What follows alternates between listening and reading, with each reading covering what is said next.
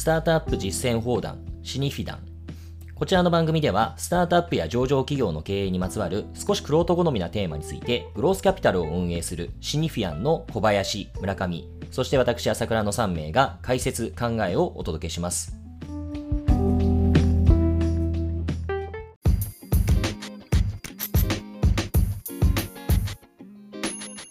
はい、こんにちは。シニフィアンの朝倉です。はい、シニフィアンの小林です。シニフィアの村上です。えー、今回なんですけれども、えーまあ、久々に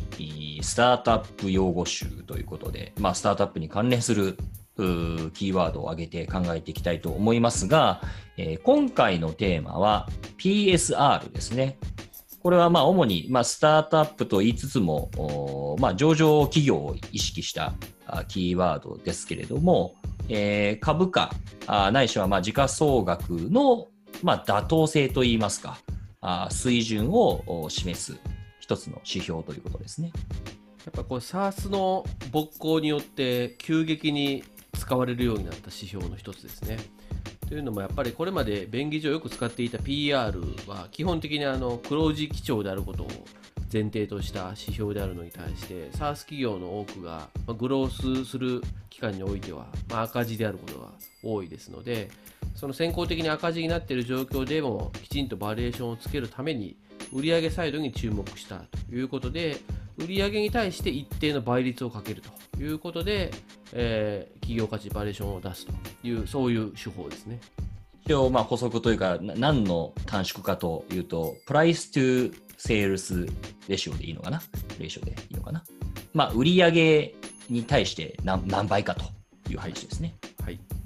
これ、まあ、非常にテクニカルな話ですけど、コーポレートファイナンスの教科書だと、売上高で割るべきものは企業価値なんですよね。本来は。なんだけども、もう、あの、便宜上も時価総額を売り上げで割っちゃえと。なぜならば、成長期の、まあ、あの、スタートアップにとって、まあ、キャピタルストラクチャーっていうのはそんなに重要じゃないし、まあ、とにかく時価総額を一番わかりやすい売り上げで割ればいいんじゃないのという、まあ、非常にもう簡便な仕様ですけども、これだけ SARS が勃興してくると、まあそうやって見た方が非常にわかりやすいっていうことかなとは思ってます。確かにあの証券会社の比較表とかいただく場合は EV スラッシュセールスっていうのを使うてるところ。売上高倍率ですね、はい、のが多いですね。だからまあ株式価値足す有利子負債引く現預金みたいな感じで EV の方出してるっていうのはあるはあるんですけどももうもう便宜上 PSR がかなりよく使われるようにはなってるのは事実かと思いますね。これまあ今今までというか通常はまあいろんな指標があって、まあ、PER とか、まあ、PBR とか、まあいろいろ指標ありますけども、まあ比較的馴染みが多い指標は、まあおそらく PER なんでしょうね。プライスとアーニングレシオで。まあこれはまあ利益に対して、最終利益に対して、えー、どれぐらいの水準なのかっていった、まあ、まあ指標ですけども、まあ、なんとなく、うん、マーケット全体、まあ、15倍以下だったら適正水準とか、なんか、まあ、そういう目安として使われるものではありますよね。なので、長いこと金融の世界に携わっていらっしゃる方であればあるほど、PSR って何なんだよと。もうそもそも赤字なのにそれにプライスをつけてるって意味がわからないとおっしゃる方もいらっしゃるし、まあまあ、それはそれで一つの感覚なのかなという気はします。これ、ちょっと麻痺しないように1個だけ数字の遊びをちょっとしておくとですね、あの、当期純利益のマージンが最後10%になるようなビジネスモデルがあったときに、あの PSR が10倍ってどういうことかっていうと、PR がですね、100倍ってことなんですね。なので、あのー、まあ、それぐらい、まあ、PSR10 倍っていうのは、非常にまあ、利益が出た後の PR100 倍に匹敵するものを先取りしてつけてるっていうぐらい高いので、逆に言うと、この最近の30倍みたいなやつは、同じアナロジーだと300倍に匹敵するので、まあ、いかに成長と利益化を先取りしてるかっていうことなので一部の、まあ、市場参加者が加熱しすぎてるって言ってる背景はこういったところにあるのかなとは思います。ただもうそれだけ市場が長期的な成長と SARS のモデルによる収益化っていうのを、まあ、ある種確信した形で、まあ、投資をしてるっていうのが現状なのかなとは思います。そういう意味ではあの売上売上っていうので忘れられがちですけども実は投資家も単純に PSR だけでつけてるというよりはこの将来的にうまくいった時の収益性がどのぐらいのもんなのかさっき村上さんが言ったようにいやこれ実はあのマージン10%の商売にとどまるんです。というと実は PSR×10 倍の PR になるし実はこれ50%ぐらいマージン出る凄まじい高収益ビジネスなんです。っていうとまあ、2倍って話になるし、PR で比較すると。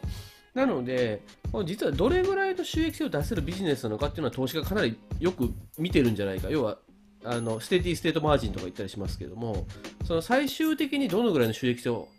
実現できるビジネスなのかっていうのは一つ重要なポイントですよね。それとですね。ただ一方でそこを明確にまあ開示してる会社ってのはまだ少なくて、最近ね、あの freee さんとかは、あのそれが分かるような開示、グローバルスタンダードの開示をするようになりましたけど、まあ、ああいったものがあれば、まあ、そういった織り込みをしやすくなりますし、 steady state のマージンが分からないと、まあ、非常にちょっと、あの相当投資家が細かく分析しないと分からないので、まあ、このあたりを出せるかどうかっていうのも、まあ、IR 上大きなポイントになりますよね。うんこれ、その最近 PSR で測るようになった、なる機会が多くなったのって、一体何なのかという問いで、まあ、さっきの話で、えー、まあ、なんだろうな、利益率が10%の会社の PSR が10倍だったら PR は100倍だよというような話ありましたけれども、だったら PR100 倍で見ときゃいいじゃんっていう話もあるっちゃあるわけですよね。それをなぜわざわざ、まあ、ここどれぐらいなんだろうね、4、5年ぐらいなのかな、PSR ってよく聞くようになったけど、かかるようになったのかと。で、まあ僕一つはこれ単純に SARS の会社が増えて、えー、まあボトムが赤字だから、まあそもそも PR で弾きようがないから、まあ、しゃーなしに PSR で、えー、測定してるっていう節もあるんじゃないかなぐらいに思ったりはしてるんですけども、これはどどういうふうに考えればいいですか、時代性は。そうですね、まあ、あのハイレベルなね、SARS が増えてからってことだと思うんですけど、もう一個僕の中で噛み砕くと、あの、粗利率の高いサービスが増えたからっていうところは結構思っていて、まあ、SARS の粗利率って大体ま7割超えてるとま有料だと思いますし、まあ、そういったサービス多いと思うんですよね。あの、でも昔のま製造業とか、まあそういったものって結構2割とか IT サービスもですね、2割とか3割なんですよね。やっぱり粗利率が2割か3割しかないビジネスって、この PSR の議論ってめちゃくちゃそぐわない。と思ってまして、なのでやっぱ PSR がやっぱりあの出るようになったのは SARS が流行ったからなんですけど、もう一歩財務的に噛み砕くと、粗率の高いサービスが増えたということかなと思ってます。むしろ黒字化に向けては、粗利を上げることではなくて、あの販売の生産性アップですよね。まあ、要は認知を取ることで、まあ、獲得単価を下げるとか、まあ、こちらが勝負になるような、まあ、ビジネスモデルが増えてきた。それはまさにさっき朝倉さんがおっしゃったいかに面を取れるかどうか。その時にどれだけ効率を上げれるかどうかっていう勝負。これはまさに SARS の一つの形だと思いますけどこれが増えたからやっぱり PSR の議論が、まあ、しやすくなったのかな。ただ一方でこの面を取ることによる生産性アップが可能かどうかってことについては場合によっては若干あの楽観的な会社も入ってるかもしれないですよね。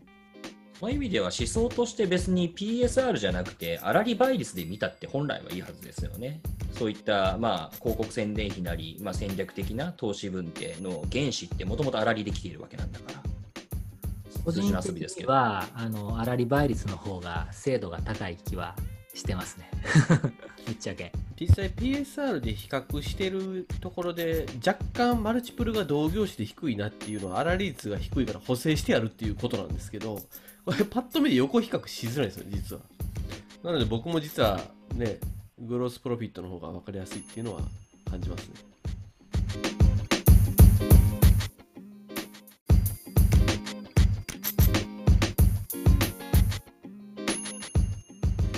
もう一つこれねあのよく使うところで言うと直近の12ヶ月、過去12ヶ月分で見るのか、それとも次の12ヶ月の見通しを使っているのかっていうのが、よくあの話題になりますけども、一般に最近スタートアップが使うのは NTM という、まあ、NEXT 12 months ですね。次の12ヶ月でどのぐらいの売り上げになるか、かける、えー、PSR っていうのがあのよく使われると。でかつ PSR は最近の傾向としてはこのグロースのレシオが要は成長率が高い会社ほどこうマルチプルの数字が上がっていくという傾向があるので実は成長率が高い会社は、えー NTM 次の12ヶ月の数字も高くなりますしそれに対してかけられる PSR も高くなるので、まあ、実は二重に高くなるということで、まあ、高成長企業は非常に高くなりやすい傾向っていうのは現状 SARS では出出てますね。そうですね。そういう意味だと、やっぱりより重要性が高いですし、スタートアップ海外でも話題になる中に、当然 MRR って指標ありますけども、いわゆるその月次の純情純増 MRR ですよね。この水準っていうのは、まあ、まあ、教科書通りですけども、やっぱ改めて重要で、まこれが500万円の企業なのか、1000万円の企業なのか、2000万円の企業なのかっていうところが、まあ、より多分、上場後の機関投資家も注目してみますし、まあ、そこが高い会社であればあるほど、まあ、小林さんのおっしゃったフォーマルで、フォーミュラでプレミアムが乗ってきますよね。これ PSR って指標をこれからモニタリングし続けることの妥当性っていうことについて考えてみたいんですけれども、あの、それこそ、まあ、あの、ドットコムクラッシュとか、まあ、あるいはリーマンショックだとか、まあ、そういった、まあ、いろんな、その、市況の変換のタイミングを超えてこられた、まあ、そういったある種、経験のある方であればあるほど、ややもすると今の状況に対して、えーより慎重な見方をすることってあくって、でまあ、昔もそのなんだろうボトムなんて気にしなくていいからガンガン投資しろと、ガンガン伸ばすって言われたけど、ただじゃあドットコムとかリーマンショックの後みんな手のひら返したんだと。だからこれ今に同じこと起こるよ、年内に同じこと起こるよみたいなことをおっしゃる方もいらっしゃる。PSR なんていう指標を使っているっていうのはもうこれあくまでものすごいもうバブルの象徴であるというようなコメントも片や聞いたりすることもあるんですけど、これどう思いますか？今後の。これ、もうこれ完全に僕の試験なんですけど、あのー歴史を見ると、あの PSR って何回もこう、波打ちながら上がってきてるんですよね。で、これ僕の中で2つの波の重なりだと思っていて、1つは、やっぱりこのさっき言った PSR と PR の関係性について、昔はものすごい懐疑的だったので、やっぱりディスカウントが入っていたのが僕昔かなと思ってるんですね。で、ディスカウントが剥がれてきたことで最近 PSR がすごく上がってるように見えるんですけども、一方で過剰に織り込まれてるなと思うのが、やっぱり10社いたら、4社ぐらいはもしかしたら、もう妥当についてるのかもしれないんだけども、どう考えでもこの人たち unit economics でそんなにマージン出ないよねって人も、同じような倍率がついてしまってる嫌いはあって、実は平準化すると、加重平均で見ると、マーケット全体が高く織り込みすぎてるような印象あります。なので、その議論をするためには、例えば10社、100社 SaaS があったときに、何社ぐらいが本当に平準化した steady state のマージンが達成できるのかっていう確率ですよね。個人的にはなんか3分の1ぐらいかなって気がするので、それを考えると、まあ計算してみればいいですけども、あのー何割かは僕はプレミアムがついちゃってると思うので、平均値としてはどっかでクラッシュするのかなと。ただ勝ち組企業は、その後にもう一回僕戻る気がしてるので、そうやって淘汰が進みながら、ちょっとずつ勝ち組企業のママルチプル自体は、実は5年後も高いままなんじゃないかなって気はしてます。